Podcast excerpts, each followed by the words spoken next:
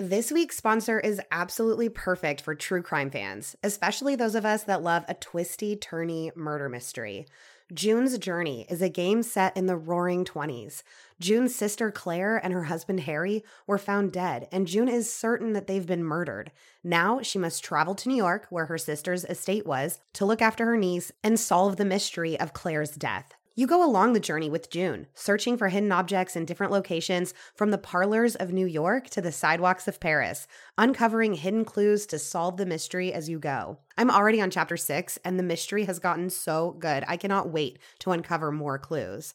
I'm also loving how you get to customize your very own luxurious estate island. That's right. Let your imagination run wild as you decorate your island with expansive gardens and beautiful buildings. My pool is literally insane. It has a waterfall. Discover your inner detective when you download June's Journey for free on iOS and Android. Well, I have something to tell you that I almost texted you, and then I was like, I'm going to tell her tonight. So we launched our podcast on October 29th. Yep. Today is April 29th, the day that this drops which is six months from October 29th. So it's our half birthday. It's our podcast half birthday. Yeah, podcast half birthday. And But this also- is episode episode 29, Oh my God. which is obviously Creepers Pod's lucky number. Obvious. I guess it is. You know, it would be even better if we were doing this five years ago and it was also, we were 29.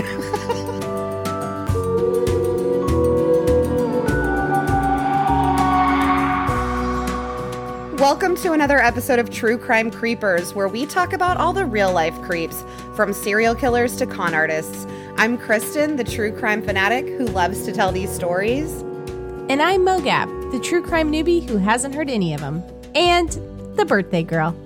And the birthday girl, Happy happy, birthday.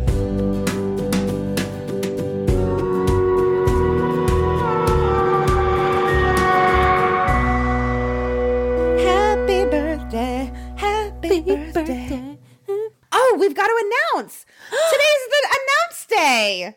Announcement. We are going to start doing a giveaway on our Instagram every week this month. We're It's starting it sweeps. on Mogab's birthday. My birthday is next week. So, in celebration of that, we are going to do a giveaway every week in May, starting today on April 29th. So, please follow us on Instagram at CreepersPod. Our first giveaway is already up. We're giving away some True Crime Creepers mugs. Oh, highly, highly recommend. So, I have been waiting for this moment. this episode is going to drop on your birthday. I have decided to make this my birthday present to you. Okay, but like my only birthday present from you? Or... Yes, probably. I'm a broke bitch. Okay, yes, fair. this comes from the heart. this true crime case that I've chosen specifically for you. Life doesn't happen bi weekly, so why should payday? The money you earn can be in your hands today with EarnIn. EarnIn is an app that gives you access to your pay as you work, up to $100 a day or $750 per pay period. Just download the EarnIn app and verify your paycheck, and then access your money as you earn it instead of having to wait for it to hit your account. Any money you access, including any optional tips, are automatically repaid from your next paycheck. It is a much needed alternative to predatory payday lenders for people that find themselves in a bind, like a bill due Wednesday when payday isn't until Friday. Or you're like me and you're just getting slammed with birthdays. Why are all my friends Tauruses? With EarnIn, I don't have to worry about being late with a gift because I had to wait for payday. Download EarnIn today, spelled E A R N I N, in the Google Play or Apple App Store. When you download the EarnIn app, type in Creepers under podcast when you sign up. It'll really help the show. Creepers under podcast. Subject to your available earnings, location, daily max, and pay period max. See earnin.com slash TOS for details. Earnin is a financial technology company, not a bank. Bank products are issued by Evolve Bank and Trust, member FDIC. Today, I am telling you all about the time that Taylor Swift was sued for reporting sexual harassment. Ah, yes, this is my Yes. birthday. I mean, I hate that for her, but I love this for me. But you're going to love it for her because she was a badass. Yes. So, something I don't think the peeps and creeps know is literally somehow Taylor Swift gets brought up every single time we record. There was an episode where I literally had to cut like five minutes of just us terribly singing. Wait, I think I know what episode this was. Was this fair game and we decided to sing end game? And or did we leave that in the Scientology episode? no, I think we cut that. But that's not even the one I'm talking about. So we are definitely Swifties, but also because it's your birthday, you're to get a two for one special. Oh. Because I also decided, because the Taylor Swift lawsuit, it's a little short. It, it probably could have made a full episode, but it was a little short. So I'm also going to tell you about Kesha's lawsuits that I she's love been dealing Kesha. with. I love Kesha. You're going to love her even more. I literally put on praying Mm. on my way home from work because I haven't listened to that album since I did all this research for her. And I had, I was kind of vaguely aware of what was going on with Kesha, Mhm. but I didn't really know the details. And after writing this, I listened to that song. I was in my car on the way home from work. I just started crying. Oh, like, good. Just crying. Oh, this is okay. A few things. One, I hate to say this on record, but I feel like I have to be my authentic self. I used to not love Taylor Swift. I feel like maybe you knew this about me. Do you know that you're the one that got me back into Taylor? Oh, I did not know that. Yeah, you gave me a copy of Red. I I I thought she was cute. I like some of her Yeah. songs like but when she did country, I wasn't a huge fan. I just Mhm. don't really like country music. And you gave me a copy of Red and you said play number 4, you're to love it, Ah. which was Trouble. Oh, look at me. You told me to play it and I was obsessed with that album. I was obsessed with that song. oh my gosh. I'm sure that that like really hit home for me about someone at some point at that time. Oh I'm my not sure god, it hit home for me like nobody's business at that time. And that's how I got back. And then ever since, I've been like huge. I mean, every single album since has just Oh, been. reputation changed my life. 1989 really hit it for me, you know. And Reputation was amazing. Loved it. And then Lover. God, Uh, 1989 is has I think that's the one that has Wildest Dreams. That music Yeah. video with Scott Eastwood. I need that to be my birthday present. Like That It's hits like a recreation of that. yeah. So I just Okay. need people to know I really was not a fan of hers. The second thing is I feel like I was like uh, kind of aware. I don't feel like I'm super aware of the Taylor thing. I I know a little bit and I know kind of a little bit about Kesha just that she was going through a lawsuit. I don't know really any of the details about that. So I'm very very pumped for Excellent. both of these. Good. I'm excited to tell them to you because they're both like just strong, freaking badass women, like ugh, standing up for themselves. I appreciate that you're giving me a twofer and not a you pick three because as we know, not a fan of this. Rather have a two for one than a you pick three every time. So I'm just going to dive right in. I'm going to go ahead and assume that everyone listening right now has at least heard of Taylor Swift. So I'm not going to spend a whole lot of time on her backstory, but if you've really lived under a rock that big, just know that Taylor Swift is super, super famous. If Linda from Laporte knows Taylor Swift, everyone should know Taylor Swift at this point. this story starts in 2013, about a right around the time I was getting into Taylor. And I was moving to Columbus, Ohio. Who would have thought? That's right, you were. Taylor was on tour. She was promoting her Red album. She was in Denver at a pre show meet and greet, taking photos with fans who'd lined up for the opportunity. I am very familiar with those. As you know, your girl stood in line and met Brooks and Dunn and Reba McEntire. Not to be confused with the time I met George W. Bush. That's for another time, but that also happened. In case anyone's wondering. I've never done a meet and greet. I stage door the hell out of people, though. Oh, wait. I've done one with you. yes, you were at Darren Criss, the love of my life, Darren Criss. Oh, you were at that show with me. That actually just popped up on my memories, that photo. Oh, what a good time. I just now figured out that there's a whole tab on your Instagram with all your tagged photos. Stop it. You just realized that? I had no idea it was there. But that's also how I met Bradley Cooper and we made eye contact. And so I'm pretty sure that we are married now. Okay. Well, congratulations on your nuptials, Mm-hmm. but also your upcoming birthday. You're obviously turning 85 if you just learned about the photos. I am 85. I am. You're 95 though. So that is true. Yeah. Mm. Shout out to my hip and back problems. So each group at this meet and greet would come into these this little 12 by 12 foot area called the photo booth and they'd get the chance to talk with Taylor for a few minutes and then take a photo. What do you even say to Taylor? well, I'll tell you what this group said because one of those small groups was a radio DJ named David Mueller and his girlfriend Shannon Melcher, who also worked at the radio station with him. They both stepped into the area to meet Taylor. Taylor introduced herself to them and thanked them both for coming to her show. And she said that David was just adamant about letting her know that he was with the radio station KYGO, in case she didn't know. Kygo? Da- Kygo Is that a singer? from here on out called Kygo. David says that he told her she'd been so patient and sincere with her fans, and Shannon talked about how much she'd loved watching the little girls dance and sing while they waited in line. And Taylor told Shannon she loved her belt, the oh. usual small talk. And then it was time to take the picture. Taylor stood in the middle of them with her arms around Shannon and David. Shannon put her arm around Taylor, and David put his hand up the back of Taylor's dress and No. grabbed her bare ass. No. No matter how far she scooted away from him, that hand was still there. He put it like not just on the up back. her dress and grabbed her ass. I can't even imagine the gumption that Mm. would take. The audacity. The absolute pure pig of a person. Okay, and say cheese because the picture was Ugh. snapped and it is awkward. Literally, he knew a photo was being taken, right? Yeah. Yeah, mean, they were like, let's take a photo. They were getting together to take the photo. And actually, I feel like awkward is too easy a word for this picture. It it's gross.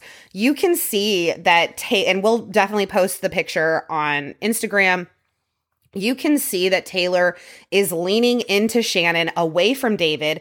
It puts this space in between Taylor and David, and you can clearly see that his hand is down well below her waist. The only thing you can't clearly see in the picture is that his hand is actually under her skirt. You can't see that, but it's definitely on her ass. Uh, I cannot. Also, it must be nice to be able to wear what I'm sure is like a very cute outfit and not have to wear Spanx because you said bare ass, and I'm just like, your girl is always in a full like girdle, you know? Right. Like, I mean, what does that even feel like? Okay, I am sending this to you. There's the picture. okay, first of all, I can't believe this dude. I know. I know. I cannot believe this. It- that that shit eating grin too. Like, are you serious, Mhm. sir? Are you absolutely Mhm. serious? Okay, so I mean, he's obviously locked away, life in prison. Like, get me to that point. That's what I want. That's what I want for my birthday. Don't give me this. Better not be a birthday gift of he's out walking around working at Kygo. Also, Right. Didn't I mention that he's the one that sued her for this? Oh, So Shannon and David then left the meet and greet, and Taylor didn't really know what to do. She told an assistant in the room, dude, that guy just grabbed my ass.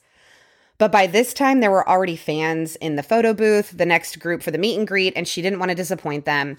But as soon as it was over, she said maybe it was 15 minutes later, she told the photographer, Stephanie Simbeck, what happened. And Stephanie immediately knew who Taylor was talking about and told Taylor that she'd gotten a bad feeling while taking the picture, that it had made her feel uncomfortable. She showed Taylor the photo she was talking about, and Taylor said, That's him. So, just to recap, she quickly told her photographer what happened and then ID'd the guy in a photo within half an hour of the incident taking place. Oh, I I already feel like this is me jumping ahead, but I already feel like one of the questions is going to be like, why didn't you do something in the moment instead of waiting? Uh, because there's a Mhm. line of other people, but she was smart to go to the photo. But I already feel like people are going to be like, why didn't you like yell out? Stop the meet and greet. Yeah. yeah. right. Oh, for all these like 13 year old girls that like are about to keel over because they're going to meet Taylor Swift Right. because yeah. of what he did. No. No. Wow. Stephanie later said that Taylor looked shocked and uncomfortable as the picture was taken. She said, You can look at all the other photos of Taylor with her fans, and she's very close to all of them in the photos, like she is to Shannon in this photo. But in this photo, she's clearly leaning away from David Mueller, and Stephanie said that it was her opinion that Taylor was trying to get away from him. Ugh. Taylor then told her mom, Andrea Swift, and she was instantly livid that it had Mhm. happened. And she called a team meeting of Taylor's team. She met backstage with Taylor's senior manager, Frank Bell, and other mem- other members of Taylor's team to tell them about the situation. And before the concert started, Taylor's security was able to find David and Shannon in the crowd, and they were both kicked out of the arena. Oh, yes. Yeah.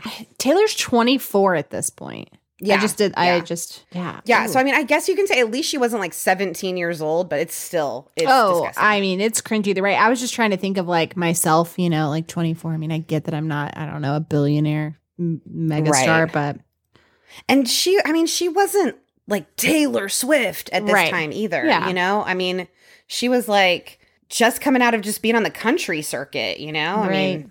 People Mhm. knew who she was, but she wasn't like it's not like she is now. The next day, Frank Bell called Robert Call, who was the vice president at Kygo That's at. KYGO. Isn't that a DJ, Kygo? Or no, it's a woman singer? Who's Kygo? I don't know. The vice president at KYGO and told him what David had done. He said that he'd let Robert do his own investigation and come to his own conclusions, but he also said that he, Taylor, and Taylor's mother expected him to take appropriate action. Oh.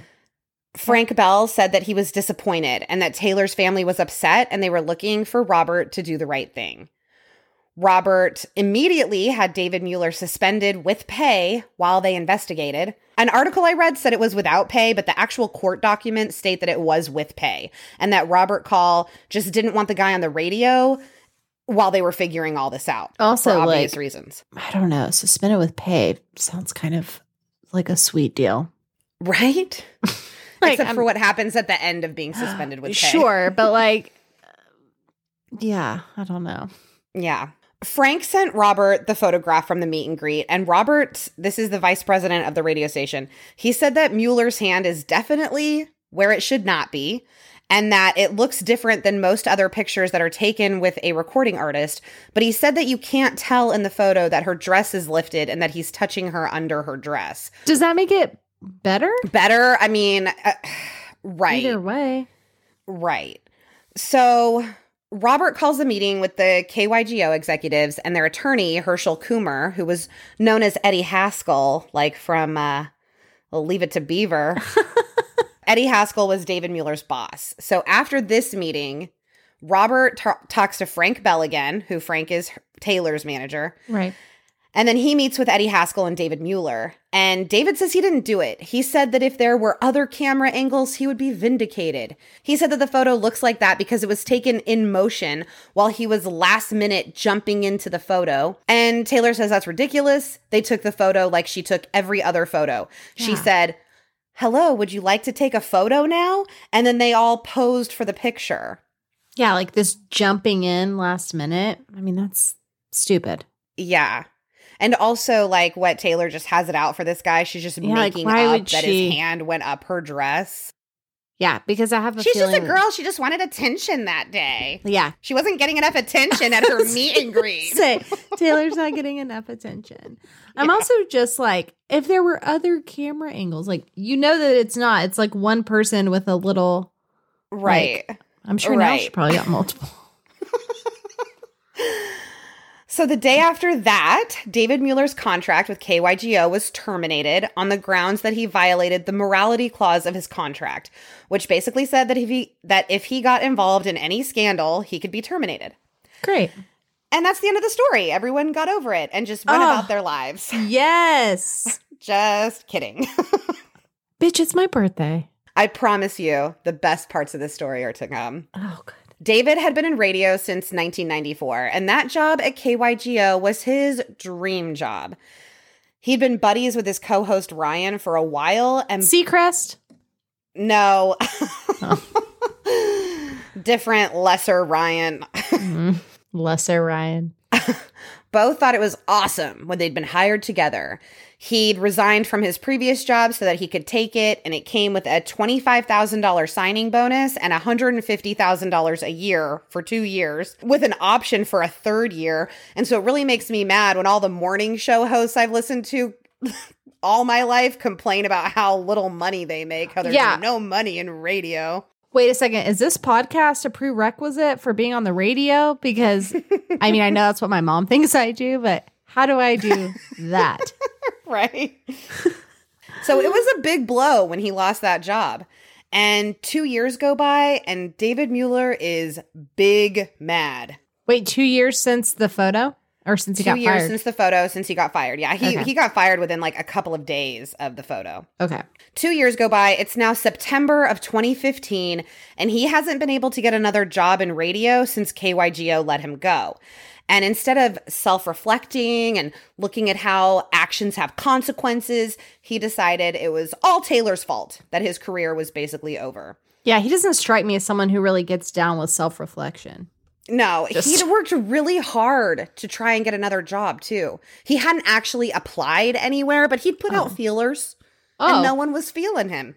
So, well, that's what he gets for feeling up someone else without their permission. yeah. Because of Taylor, he'd been let go six months into that sweet two year contract. So, Taylor should be the one to pay. So, he decided there was only one thing to do. He sued her for $3 million. I mean, pain and suffering in there, I guess, from losing his job. also, I mean, I feel like maybe not then. No, I mean, Taylor could definitely cut a check for three million. Not that she should ever have to. I'm just saying. Like, Oh, she definitely could have, but no way was he getting 3 million of her dollars. yeah, it's principle. Mm. In the lawsuit, it says that it was actually probably Eddie Haskell who grabbed Taylor's butt, and this was all just a case of mistaken identity. David details the story of when he saw Eddie after the meet and greet, and Eddie told him that when he saw Taylor, she'd been excited to see him because they'd known each other for a long time, and she was like, Eddie!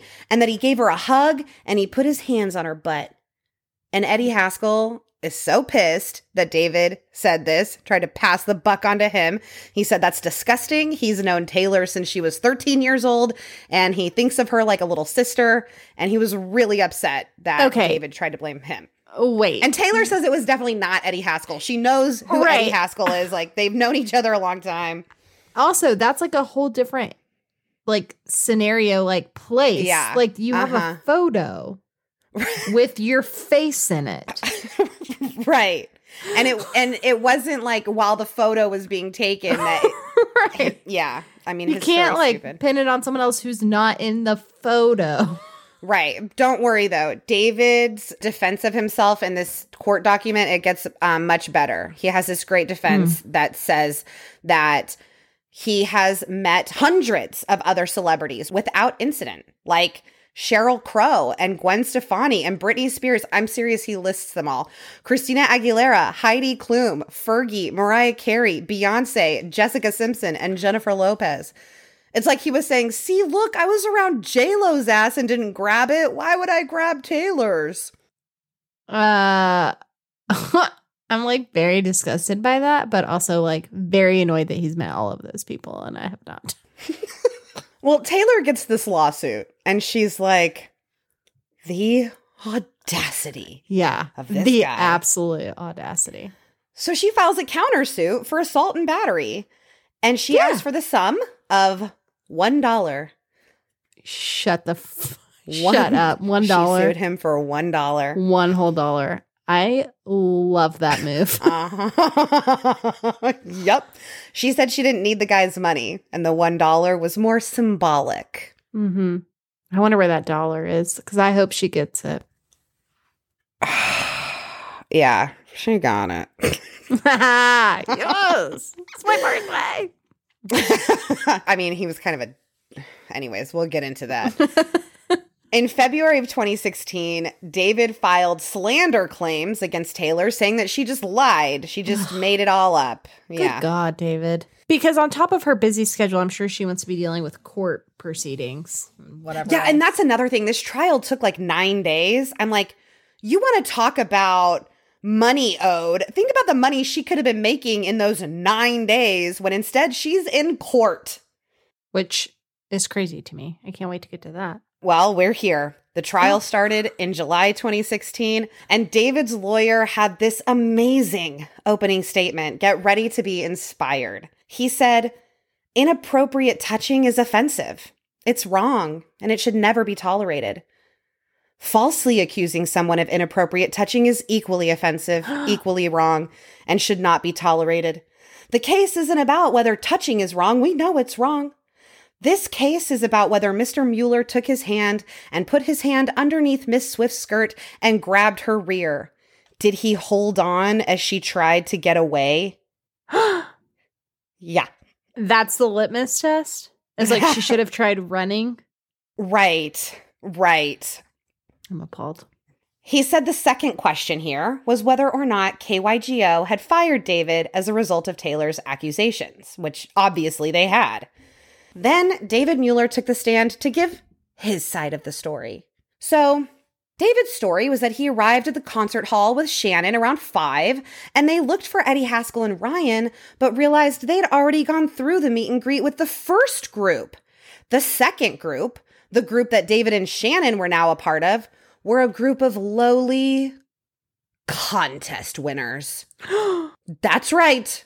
David the DJ was lumped in with a group of contest winners. And it seems like David felt pretty slighted to be with the peons and not with the important VIPs. I hate this man. when they finally got to Taylor, he said that she was very friendly towards Shannon, but that he found her to be cold and standoffish to him. I'm guessing because he was looking for some sort of special treatment because he worked for the radio, because Taylor said that he was adamant about letting her know several times that he worked for KYGO. He said he was just looking for some professional respect. He said they made small talk for about 30 seconds, and then Taylor said, Hey, how about a photo? And David said it seemed like she was trying to hurry them along. And it, it, it just seems like this guy has a huge sense of entitlement to Taylor. Like, Yes, she's trying to hurry you along. You're some radio rando DJ who's admitted that he wasn't even really a fan of hers, and she's trying to meet her actual fans that won a contest to meet her. Right. And also, like, she left all that space in that photo for your big ass ego, David. That's it. He said that when it was time for the photo, and, uh, you know, listen to how his story has changed from jumping in to now his arm extended out with his hand closed. What do you close your hand? I don't. Okay, his hand was closed, his palm facing down, and that he came into contact with some part of Taylor's body, but that it felt like a rib cage. I don't know your, how many asses you've touched isn't. in your life, but they don't feel anything like a rib cage. They're nowhere near your rib cage. Listen, my rib cage is not I don't know how you messed that up that badly. He said he didn't notice Taylor being uncomfortable, but he also hadn't realized she was scooting so far away from him. When Taylor's security kicked him out of the concert, he said he was shocked. He said he did no such thing and even offered to get the police involved to investigate. But Taylor's team didn't want to press charges, they just wanted him removed from the concert. Yeah, like I feel that he maybe could have been removed and done some self reflection and it would have ended, but he had to go, I don't know, try and sue the person he assaulted. Right. So the next day, when David was called into that meeting with Robert Call and Eddie Haskell, he recorded it, which would be important because this is the meeting where he's basically saying they fired me because Taylor accused me of this thing. So if that tape existed, it might be helpful to either side, depending on what was on it. It was a two hour recording, but David only thought about 14 minutes of it was important, so he just edited that file down. And he says he was only doing it to isolate clips that he thought would help his lawyer understand what they were accusing him of. So Taylor's lawyers asked for the full, unedited file, but wouldn't you know it, it'd been destroyed.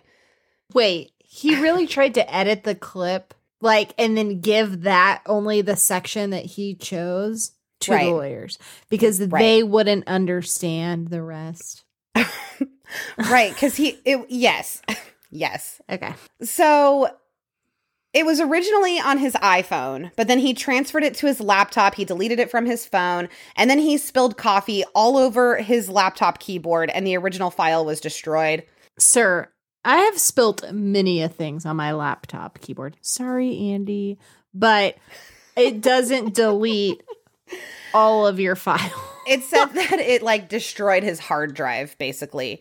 And mm. Taylor's team said that he destroyed it on purpose. I don't think anyone would completely destroy a laptop like like it could not be recovered. It it really did destroy. He needed a whole new hard drive just to rec- just to destroy a recording that he had recorded. I think if it were that bad that he wouldn't want it out, he just wouldn't have turned it over to his lawyer, but I don't Yeah. know. He made some very stupid decisions before this, so I guess I wouldn't put it past him. But the judge agreed. He did not think David had intentionally destroyed this evidence. And it prob it probably was because of these accusations that he got fired. There would be no other reason. Like he was fired because he grabbed Taylor's ass Right.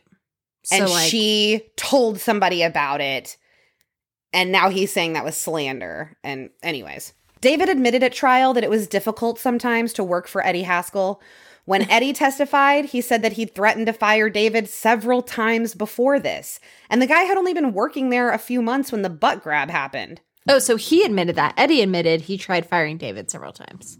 not that he'd tried, but that he had threatened to and had like he had yes. He said he respected David as an on-air talent, but that he was very unprofessional. And David admitted that his talent agent told him that KYGO had been thinking about terminating him well before the butt grab because of insubordination.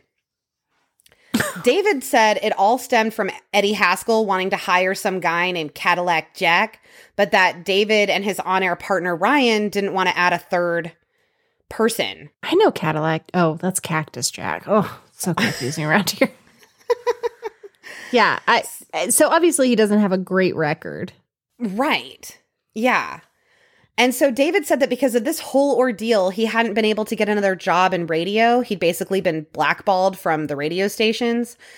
And first of all, on air radio jobs are few and hard to come by in the first place. Second, you're not entitled to a job on the air.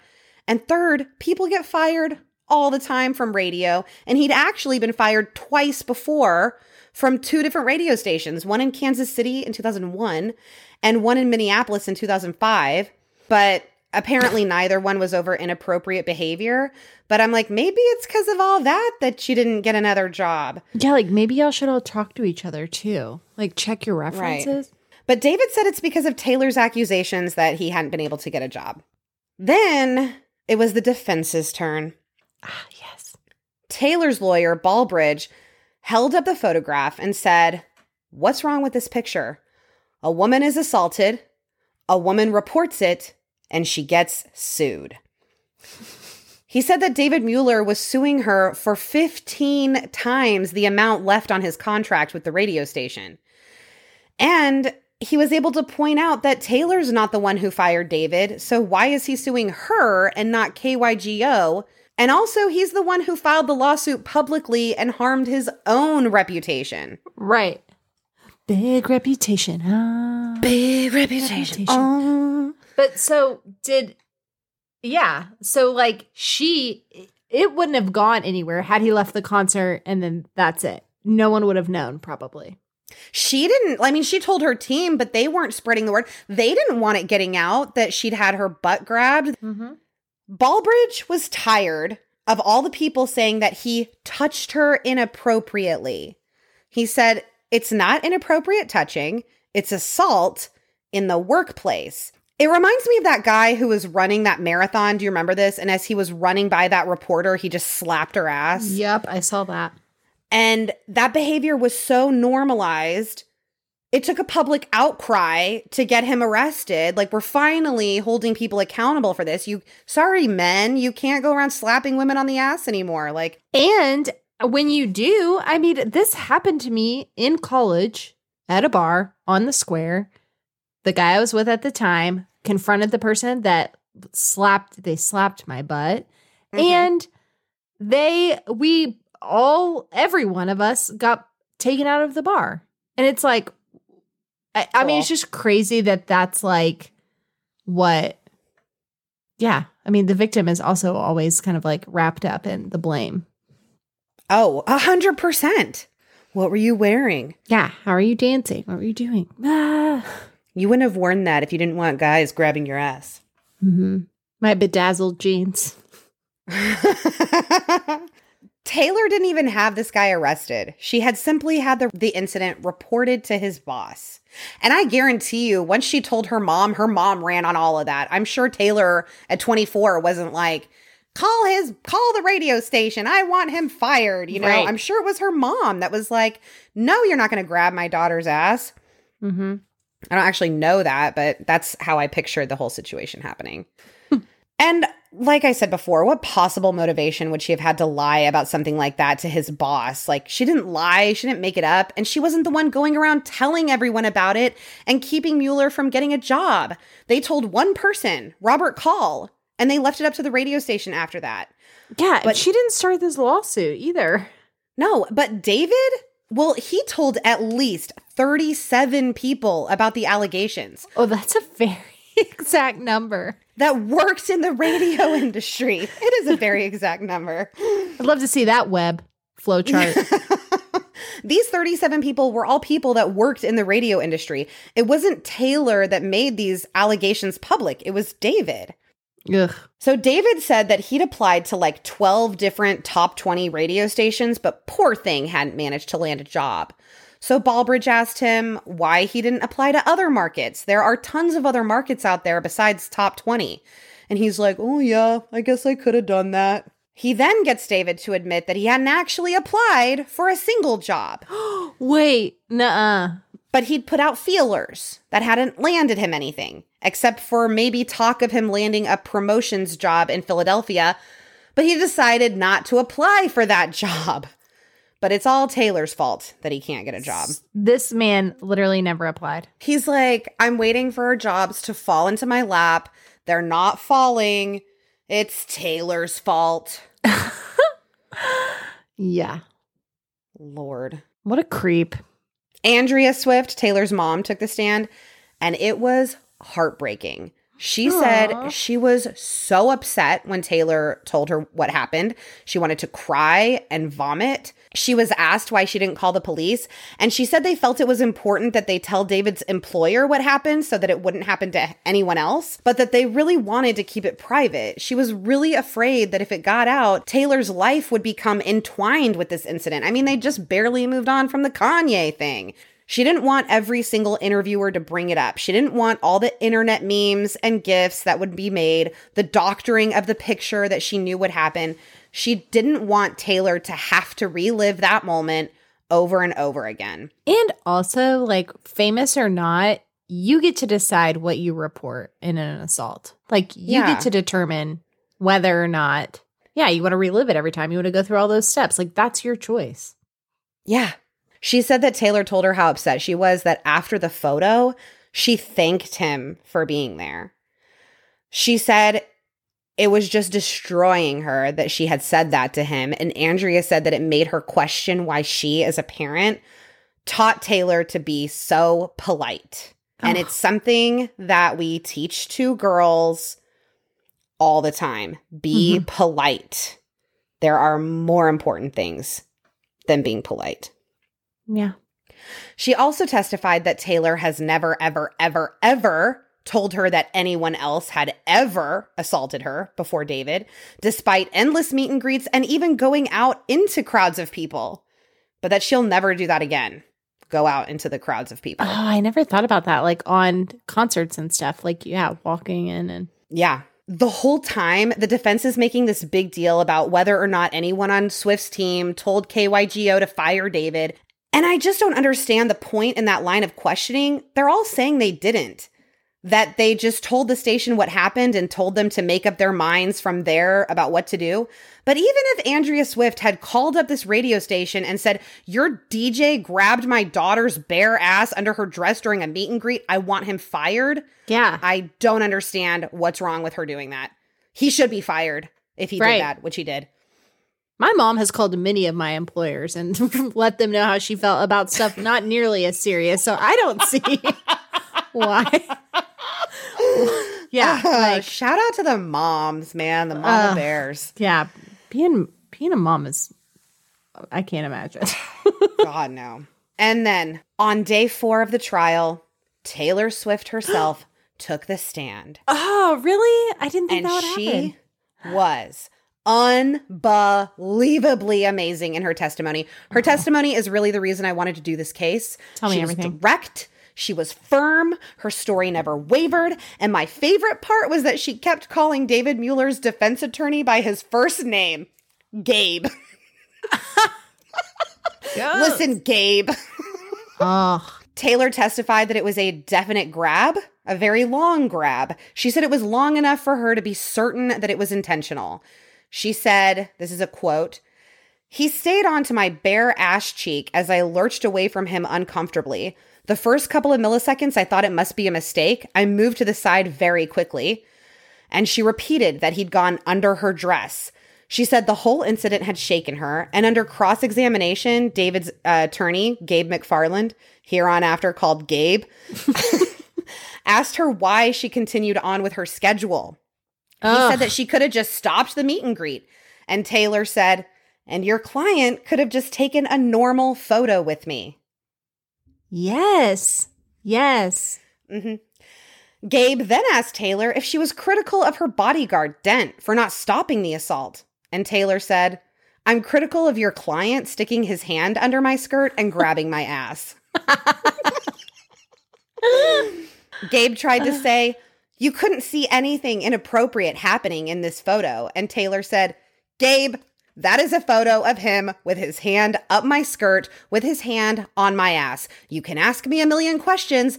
I'm never going to say anything different. I never have said anything different. Did she keep saying ass? Over and over and over again. She said it was the most times the word ass has ever been said in court. And oh they Oh did it on purpose. That was a that was Intentional, for sure. Yeah. it it just paints so much more of a vivid picture. He grabbed a handful of my ass than he touched my butt or my backside or my rear end or my well, and bottom. it's minimizing it to make it sound like Yes. he did this small inappropriate thing. No, he reached all the way up there. yep, and grabbed my ass. This episode is sponsored by Prose. Supporting our sponsors really helps support the show. A couple of years ago, I decided it was probably time I figure out some kind of skincare routine. But the problem was, and has always been, too many options. I don't know exactly what I need or what's best for me and my skin. So, thus far, my solution has been to just buy a skincare line off the shelf and hope it helps. But that's all about to change when my custom skincare from Prose comes in.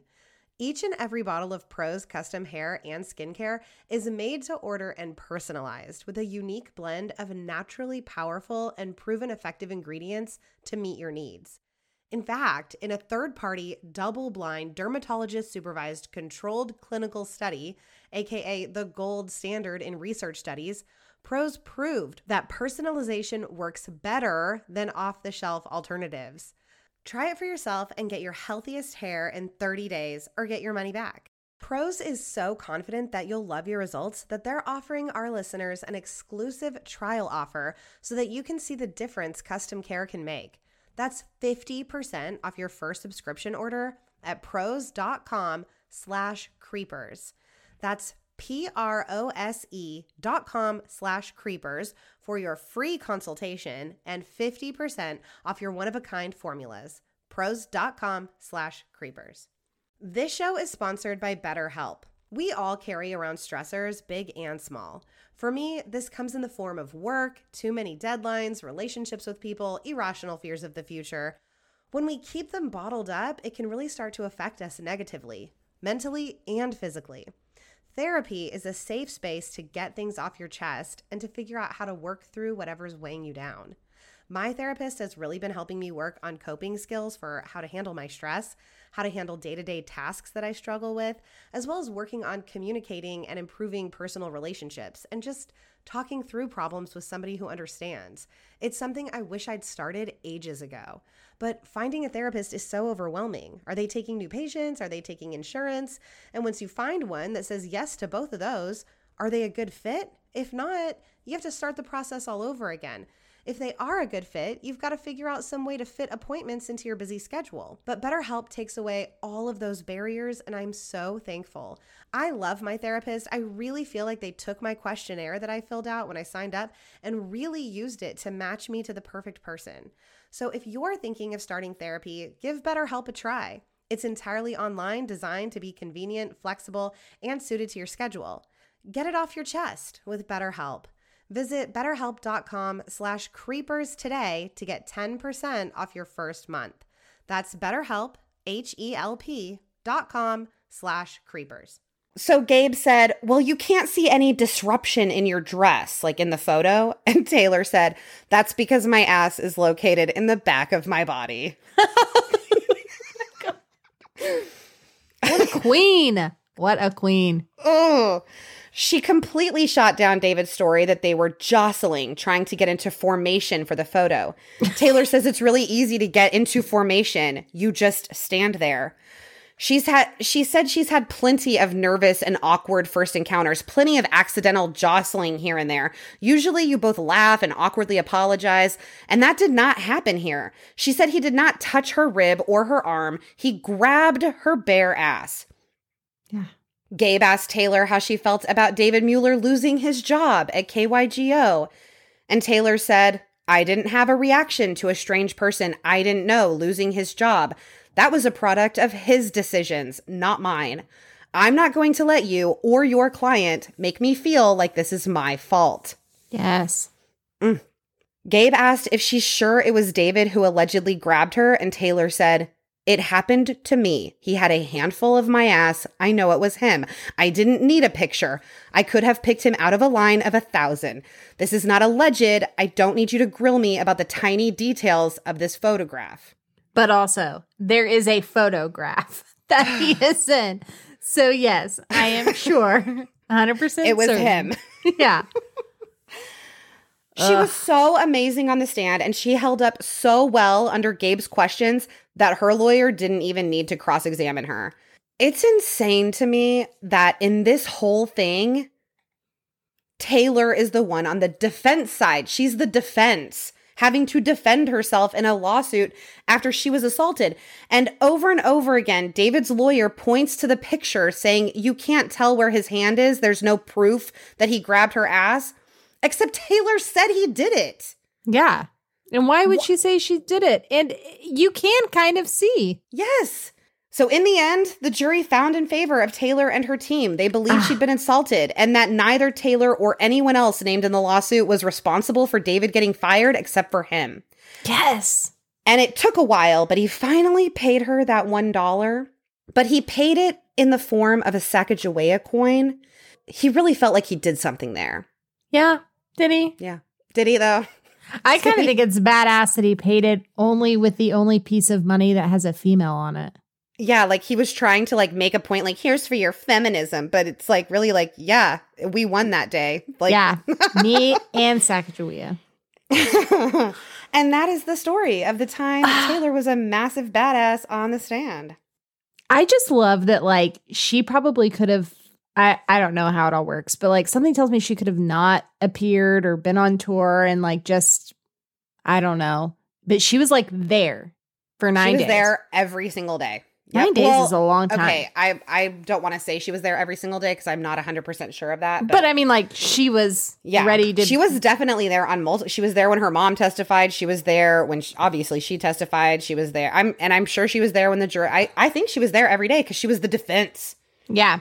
I wonder if do you think her court outfits were better than Anna's? I need to see what Taylor wore. But Well, we only have like the courtroom sketch artist drawings. And it's like this courtroom sketch artist has never seen Taylor Swift before in her entire life. like like, do you even know what she looks like?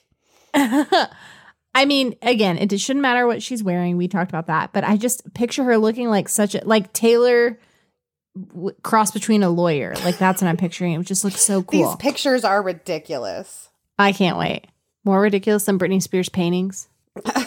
Who's the better artist? Britney. Look at these pictures. It's like, have you ever seen? Do you know what Taylor Swift looks like? The first one is a Oh. little bit better. These are tragic. They're bad. Uh, Do you feel like she was like felt very offended by these? no, I think she didn't give a shit. I don't think she cares about stuff like that. God, these are awful. They're bad. Okay. So I knew the Taylor Swift story would be short. And Yes. I think the Kesha story is so frustrating and so awful, but also short.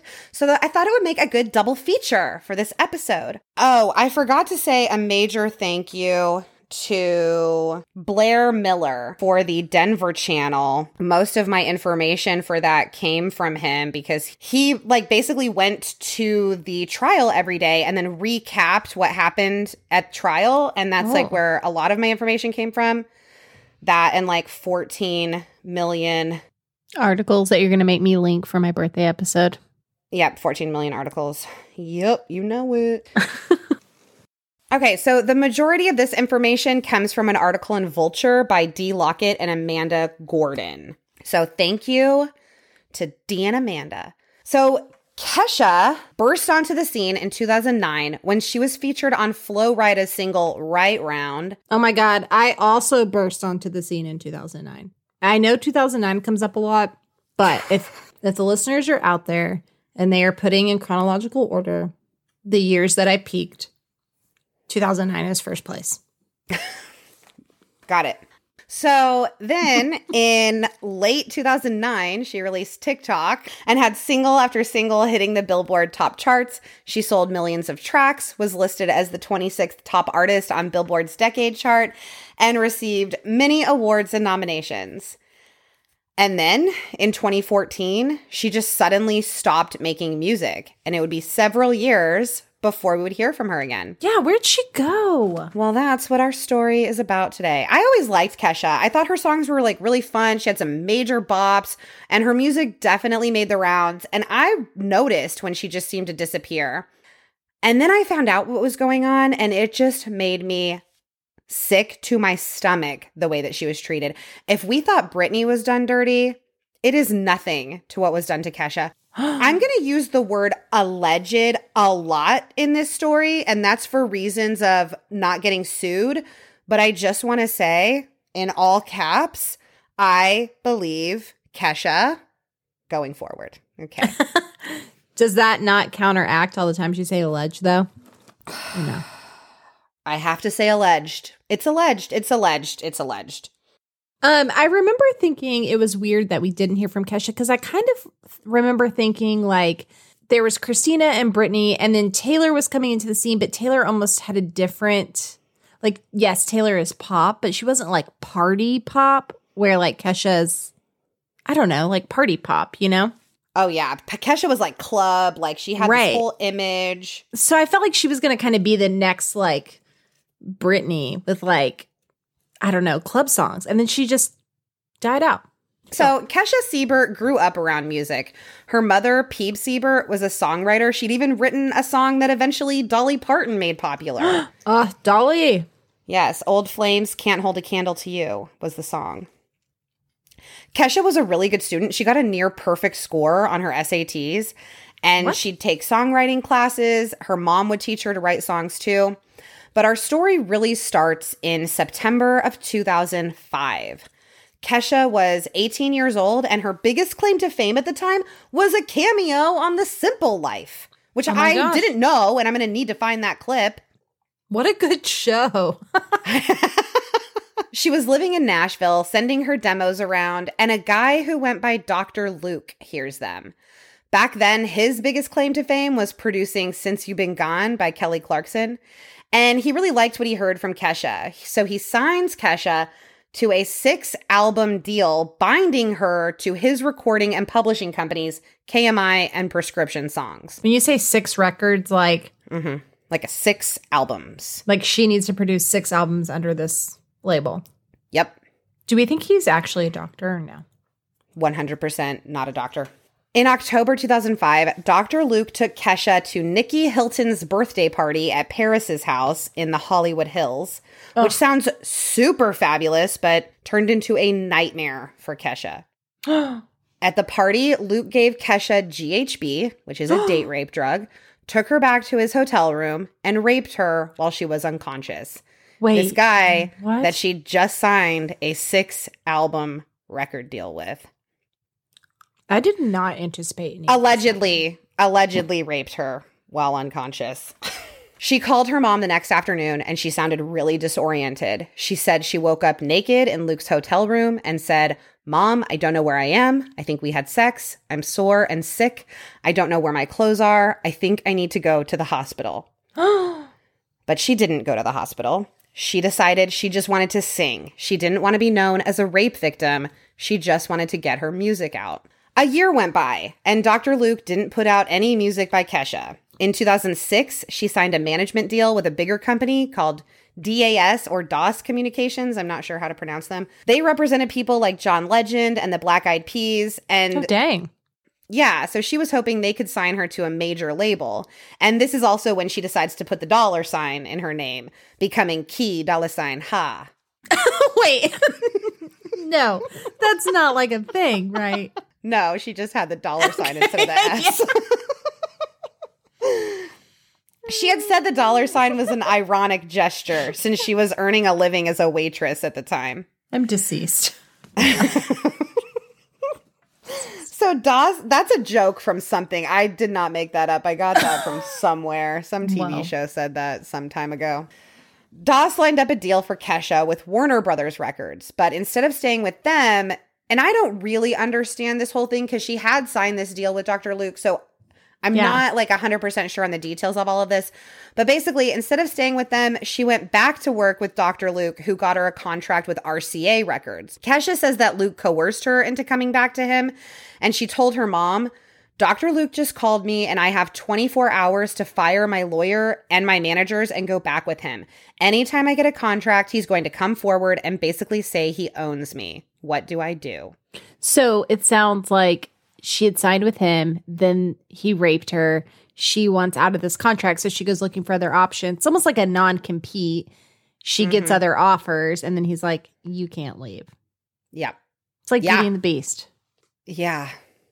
So in 2009, Luke produced and co wrote Flo Rida song Right Round, but it wasn't out of the kindness of Luke's heart that he put Kesha into the song. She had just wandered into the studio where Flo Rida was recording right as he realized the song needed a female artist. And I'm sorry if you've heard that song, there is no better female artist for that song than Kesha. I hate She's that song. perfect. Yes. I love that song, and she is perfect in it.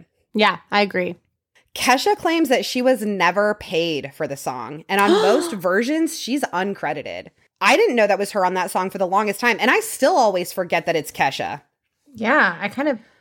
I was just looking that up. I, Yeah. I don't know. Like when you said it, I was like, oh yeah, but I wouldn't think about her when I hear it. You know.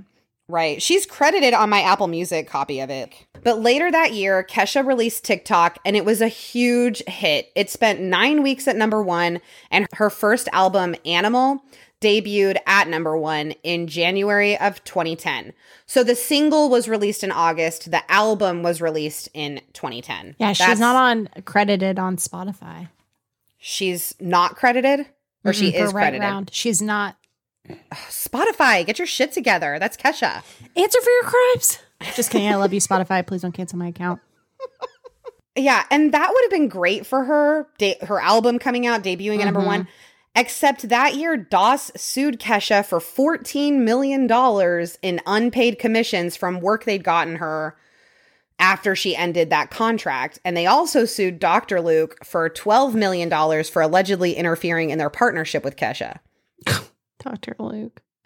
In 2011, Kesha testified under oath that Dr. Luke had never made sexual advances at her or gave her date rape drugs. But as early as 2005, she'd been telling people that he had and that she didn't want him to be a part of her career. And Kesha's lawyers argued that Luke threatened her safety and her livelihood, and like she would be the first rape victim to deny being raped. Well, she has everything at stake to her. Yeah. This is her livelihood. This is her passion, her dream. Like, Right. And we're going to let this this mhm. horrible thing ruin that. This man. But she did end up having to pay about $8 million to Doss. So while Kesha is paying millions, nothing is slowing Dr. Luke. He co founded his own label, Kemosabe. ew. That was an imprint of Sony, makes himself CEO. And Kesha was still under contract with Luke and RCA, so he brings her over to Kemosabe. And in 2012, Kesha realized that she had absolutely no creative control over her own music at all.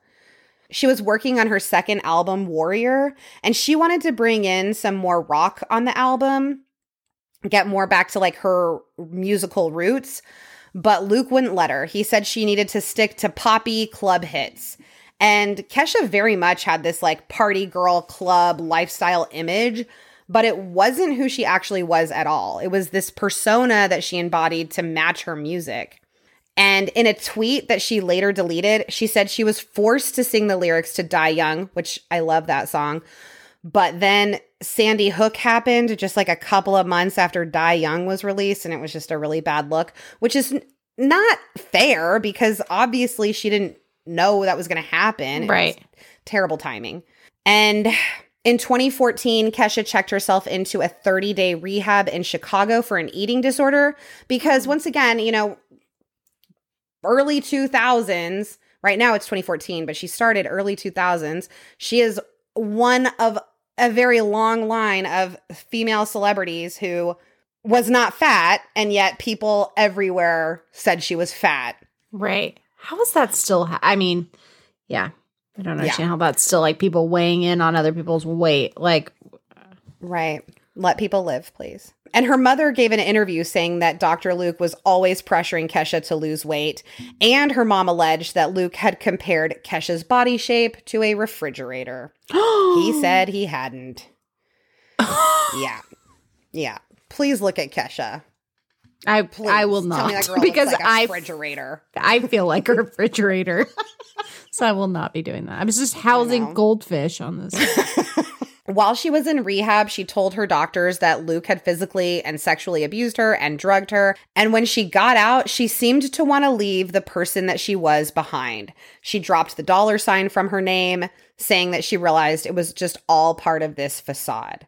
It seemed like Kesha was just kind of fading into obscurity. Her last album had been released in 2012. The biggest single on it had been Die Young.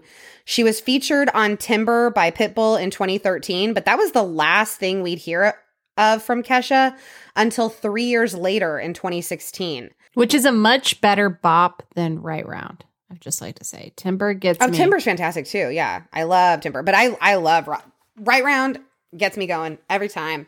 I love that song. You maybe said this.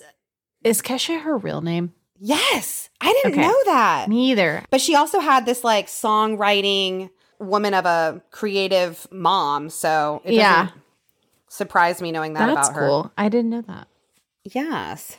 I remember not knowing what was going on with Kesha during this time. Like, I noticed that she hadn't put anything out that was new, but I thought, you know, maybe that's just the way of the industry. And one day out the next, I had absolutely no idea what she'd been going through because on October 14th, 2014, Kesha filed a lawsuit against Luke and everything became clear.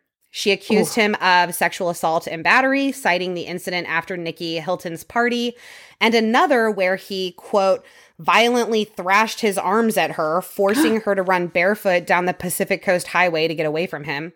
Oh my god! She- what? Yeah, she also accused Luke of long term emotional and psychological abuse involving fat shaming. And again, if you look at a single picture of Kesha and think she's fat, get out of here. In the lawsuit, Kesha said that Luke's treatment of her caused severe depression, post traumatic stress, social isolation, and panic attacks. In the lawsuit, Kesha says she wants to be released from her record deal with Luke, but no criminal charges were filed. That same day, Luke countersued her in New York for defamation, denied everything Kesha said, saying none of it happened, and reminding everyone of her 2011 deposition where she denied any of it happening. You're making me so angry, and it's my birthday. what what is with these men?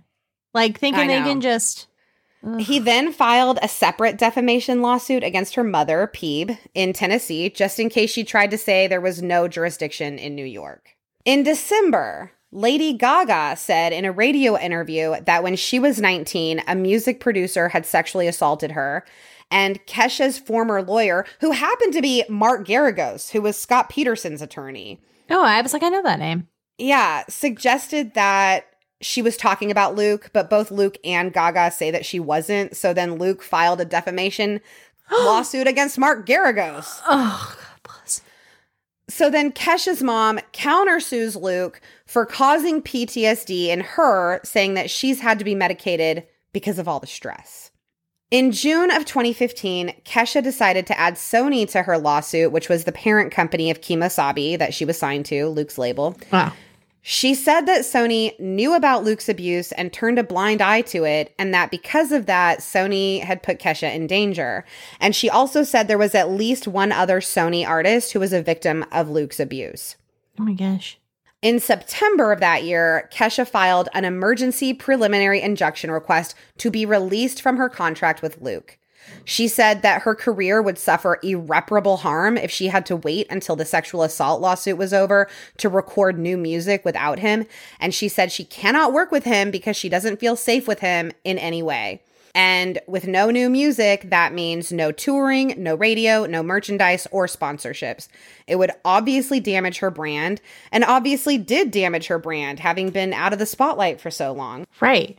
She submitted an affidavit from the president and CEO of Universal Music Group saying that no mainstream distribution company would invest the money necessary to distribute songs for an artist who had fallen from the public eye, as was happening to Kesha at that very moment. Wait, what is that? A letter? Yeah, it was an affidavit that she'd had the president and CEO of Universal Music Group saying basically, if she's not allowed to record music, she's going to fall out of the public eye, and no mainstream distribution company is going to invest in her. Like, this time is critical. Oh, so it was like in support. Yeah. He said, accordingly, if Kesha could not immediately resume recording and having her music promoted, marketed, and distributed by a major label, that her career would be over. Sony speaks out and says they want Kesha's lawsuit against them and Kemosabe to be dismissed Yep. and say that her suit is a transparent and misguided attempt to renegotiate her contracts. A spokesperson for Luke said they were confident the motion would be denied and that it was without merit. She again brought up Kesha's statement under oath that the abuse hadn't happened. In February of 2016, Kesha's mom, Pebe, tweets that Dr. Luke was trying to blackmail her into giving up a songwriting credit for Timber by blocking all 16 writers from being paid. Yeah. So basically, like, if she doesn't drop her lawsuit, then none of these writers are going to get paid. Also, why did it take 16? I mean, it's a great song, but 16 people? I'm just saying. Yeah. Have you ever seen the credits on some of these songs? No. It's going down. I mean, this is tough stuff, man. Yeah. I'm yelling timber. I do love that song. Later that munch, munch. I wish I was munching. Uh, later that month, a judge denied Kesha's request that she be released from her recording contract with Kemosabe, meaning she was still trapped. The judge said there had been no showing of irreparable harm because Sony and Luke said Kesha could record new music without Luke being directly involved. Kesha's lawyers said, yeah, but they won't promote it, so it's an empty promise by Sony. And Kesha just sobbed in the courtroom, mm. and the Free Kesha movement grew. Oh, I didn't know there was like a. Maybe I didn't know as much about this as I thought. Is this still happening in that like six year window? Like, is she still in this? Like, It wasn't six, years, it was six albums. Six albums. Yeah, never mind. Yeah. And she's only put out two Animal Right. and Warrior. Okay. So after her request was denied, celebrities came out in droves in support of Kesha. Our girl Taylor donated mm. $250,000 to her legal bills.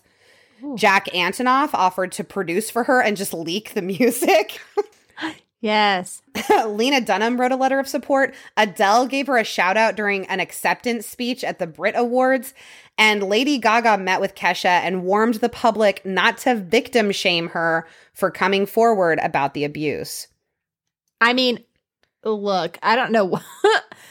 Kesha, I would be putting out like Christmas albums with three songs. Like, I'd be doing nursery rhymes as an album. I would just be like, here's your album. Here's my audiobook. Yeah. Me reading. I mean, it's just like when.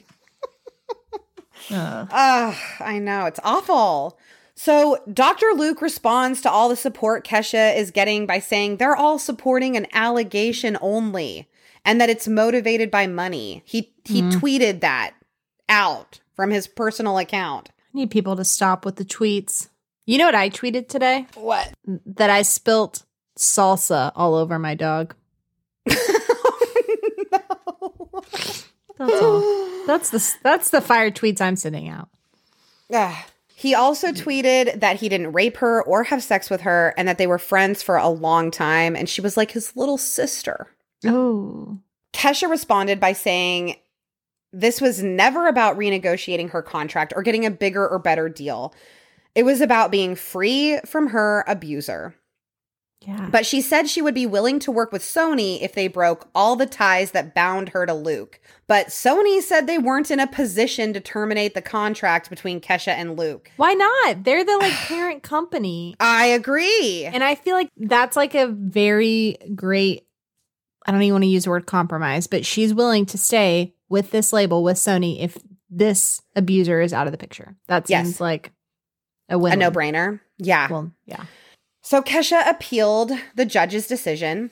And then Kelly Clarkson went on the radio in Australia and spilled the tea. How did Kelly know? Just like it's out in the public? Uh, her experiences. Oh. She said her label told her they wouldn't put her album out if she didn't work with Dr. Luke on Since You've Been Gone and My Life Would Suck Without You, which unfortunately are two of her best songs, in my opinion. But despite how talented Luke is, Kelly said a lot of artists that have worked with him don't work with him anymore for pretty good, solid reasons. And she said it's just not normal to have so many artists not like you and not like to work with you. She said he wasn't a good person to her, that he would lie to people to make the artists look bad, and that he was demeaning to her. Ew. Kelly's such a sweet soul, too, I feel like. I know. Kesha posted on Instagram that Dr. Luke offered her a deal. She could have her freedom if she publicly apologized and recanted. Oh, he looks like a mm. chain smoker. like just that works at the bowling alley part time. Yes. Uh-huh. Drives a beaten up Ford Taurus. That's, that's how I feel about him. Probably kicks his dog. He probably does. Look at his face. He doesn't deserve a dog. He doesn't. She said she would rather let the truth ruin her career than lie for a monster. Yes. And then a judge threw out her case against Sony and dismissed her claims that Dr. Luke had sexually assaulted and emotionally abused her. So does that like put her back at square one completely? Completely.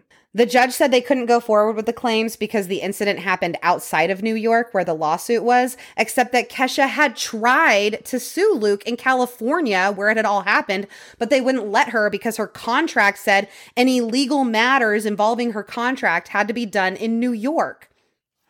The judge also said the claims were past the statute of limitations since they had happened over 10 years before. Ugh. And also, there's just no evidence, and it had been so long, like there was no way to prove in a court of law that it had happened, which right. is.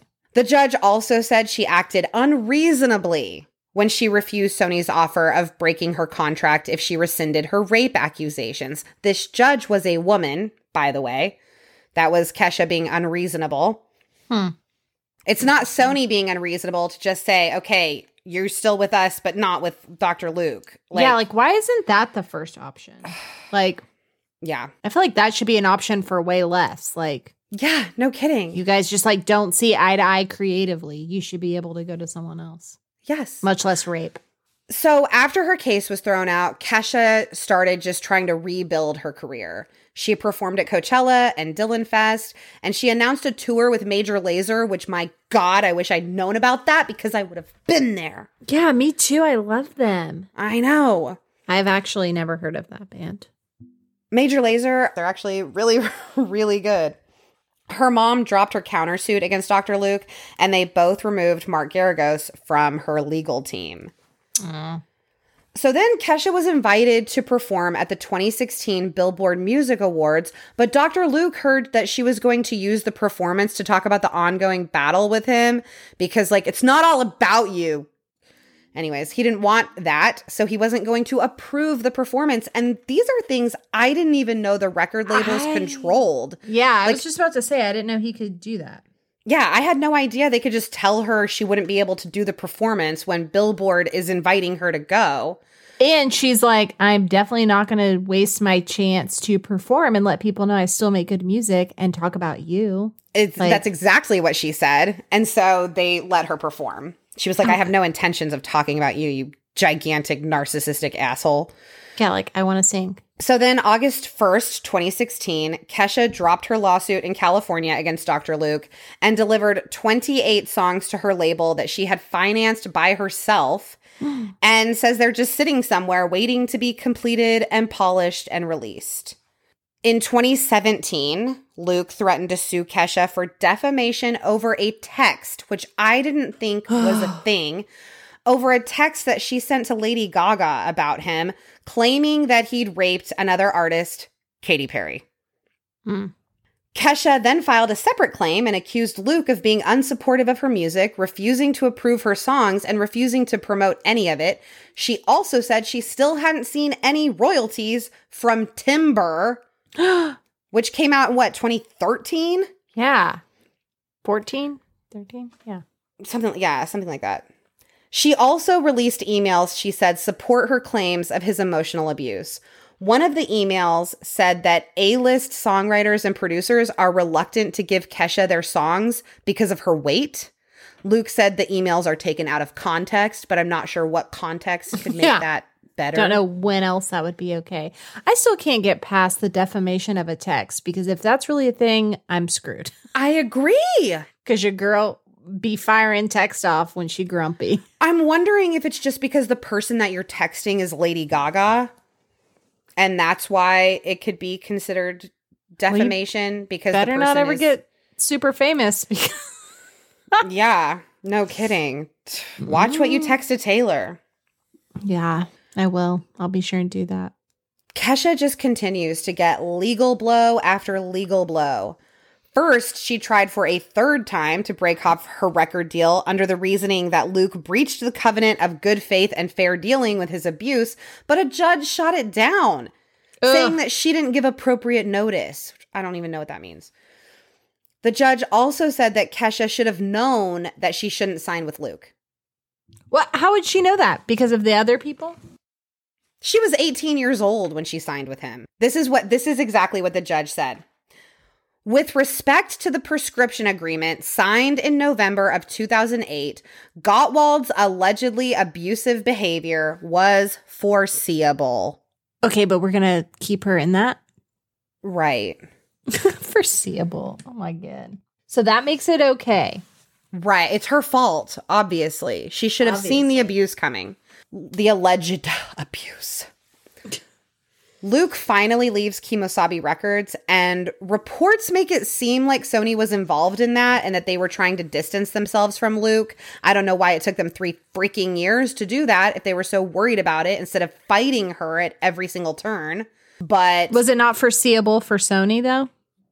Right. Good question. Could Sony not foresee that he would be abusing all these people? Sony, answer for your crimes. So finally, with Luke gone from Kemosabe, on July 6th, 2017, Kesha released her first solo song since the mm. lawsuit called Praying. And like I told you earlier, Ugh. I listened to the song on my way home from work today. It's the first time I've heard this song since I wrote since I like looked into this case and I just started crying. And anybody that can uh. listen to that album and think that she is lying, I I can't don't wait. even know what to say to I that can't person. wait. I mean, I know that song, like I like that song, but now that I know all of this, I can't wait. I'm gonna be Yeah. a mess. So then her album Rainbow was released in August by Kemosabe and RCA Records. And though Luke is gone from Kemosabe, he still profited from Rainbow. That's all about him abusing Kesha. Rainbow was released when? 2017. Oh, 2017. hmm According to her contract, Luke must produce at least six songs on any album she releases. And since he didn't do that, he can just pursue equivalent producer royalties in court. Ugh. Is he doing that? I'm not sure, but probably. Yeah. Pink also publicly stated that sh- that Luke is not a good person and that she would not be working with him again in the future. Great. So she Oh, had yeah. her own There's a 2020 album? Yeah, High Road. Oh my God, I'm so High. Road is fun. It it's it kind of goes a little like back to her. roots. There's like a you know major bop tonight. You should listen to it. It's good. It's a good mix. Just about taking the high road because she said the first song on it is called Tonight and it's f- super fun. And it's kind of back to like the TikTok type, like we're going out Mhm. tonight. And she said that she debated whether or not she should do a song like that with everything that she'd gone through, but she also said that she doesn't owe it to anybody to be miserable for the rest of her life. Yeah. And so this You can still go out, girl. Yeah, and so High Road was just about her moving on, I guess, and just kind of like putting it behind her, taking the high road. It's good. I love how every single song on this album, all 16, has the little E for explicit next to it. I mean, girl, let it out. Here's my question. There's one song called Kinky, and it's featuring Kesha with a dollar sign. Okay, yes, because there's a clip of her with the Spice Girls where they were recording next door and she calls her mom and she's like, um, so the Spice Girls are recording next door and do you want to say hi? And they call her Kinky Spice. Oh. So I think it's like featuring her from back Um, when she was that person, when she was that Kesha. That's Kesha. cool. Yeah. Oh, I can't wait to listen to this. In May of 2018, a judge ruled that Kesha was not allowed to make any more appeals to be released from her contract. So, Oh, yay. Lady Gaga was subpoenaed to turn over text messages from Kesha that accused Luke of raping Katy Perry. Both Luke and Katy Perry deny those claims. And it seems like Kesha and Lady Gaga got that information from one of the record label heads. Like, Kesha didn't just make that up. She got that information from somewhere. So she didn't know that she was like passing on a lie. right. Lady Gaga maintained that this record label executive brought up this rumor during a meeting with her and Kesha. So Luke sued them both for reputational harm, and Kesha said those texts would have remained completely private, except that Dr. Luke decided to publish an email to millions of people and harmed his own reputation. Just like Again, David Mueller. yeah. Y'all are outing yourselves. I don't know. In a deposition, sobbing, Lady Gaga said that she first met Kesha in Dr. Luke's home studio and that Kesha had been in the back room wearing just her underwear. So when lawyers asked if she believed the accusations of assault had ruined his reputation, she responded, and I can just picture this in her voice, Lady Gaga. If you're asking what my view is of his reputation, I made my view of him and his reputation when I saw her in that back room. That was an image of something that happened to me, and I felt and knew in my heart that she was telling the truth, and I believe her. Oh, I know. me too. Me too. Kesha released her fourth album, High Road, in January of 2020. A month later, a judge ruled in favor of Dr. Luke and said that Kesha had defamed him in those texts to Lady Gaga because there was no proof that he had ever raped Katy Perry. Which, again, I didn't know repeating a rumor in a text message could be cause for defamation. But I guess if that text is going to Lady Gaga, Yeah, like, how do you know if you don't know? Right.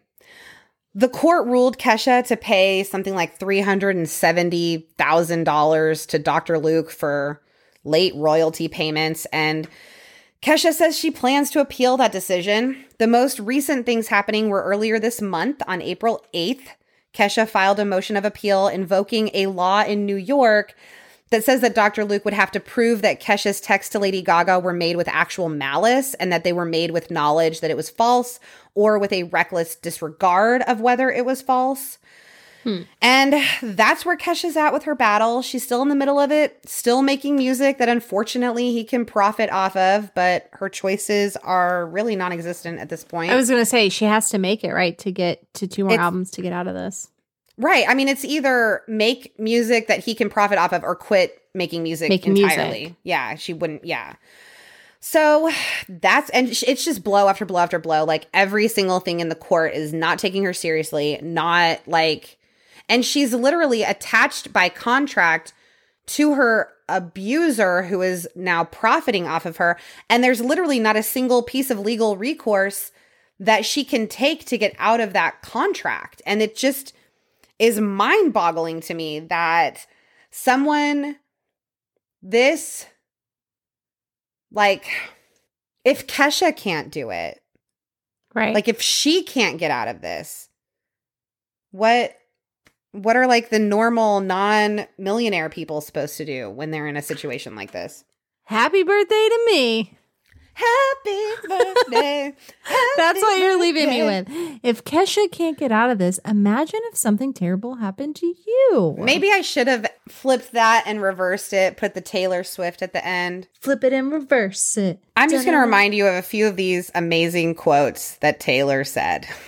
Great. Okay, please do it would it would be better if you just took the Wildest Dreams music video and put my face on Taylor's body. Can you you don't have Photoshop skills? That's what I want my birthday. I have zero Photoshop skills. I wrote this whole thing for you. I just love when she calls him Gabe. Gabe. I mean, yeah. Listen, there's Gabe. no video clips. I know. And that's my birthday present to you. I feel so honored. What is my, what is my birthday present to you? Adnan. Oh. That's how this whole thing started. I know. That's it, peeps and creeps. Thank you so much for listening. We would love to hear from you. So find us on social media, find us on Instagram. Enter to win an awesome mug. That's at Creepers Pod on Instagram. We're also on Facebook and Twitter at Creepers Pod. And you can email us any feedback or case suggestions at creeperspod at gmail.com. You guys are definitely going to want these mugs. They're huge. I love them. I ate ice cream out of them. They're huge and they're super cute. They got amazing. Chelsea on it, our girl. Chelsea, Chelsea. But also a big thanks to everyone who's left us a review on Apple Podcasts. We would still love for you to leave us. That would be the best birthday present is leaving a five star review. So please do that. They really help us out. So find an iPhone or find someone else's iPhone and grab it. Give us a rating and review. Y'all know um, you and make give sure Mogab that birthday present. I know. That review. I mean, go hype me up. um, and then be sure to subscribe to True Crime Creepers so you'll have our next episode which is your birthday episode, right? My birthday episode, my birthday present to myself. Which sounds like a whole lot of work. It's so much work. I don't know why I did this to myself. the biggest case. mm. Bye, peeps and creeps.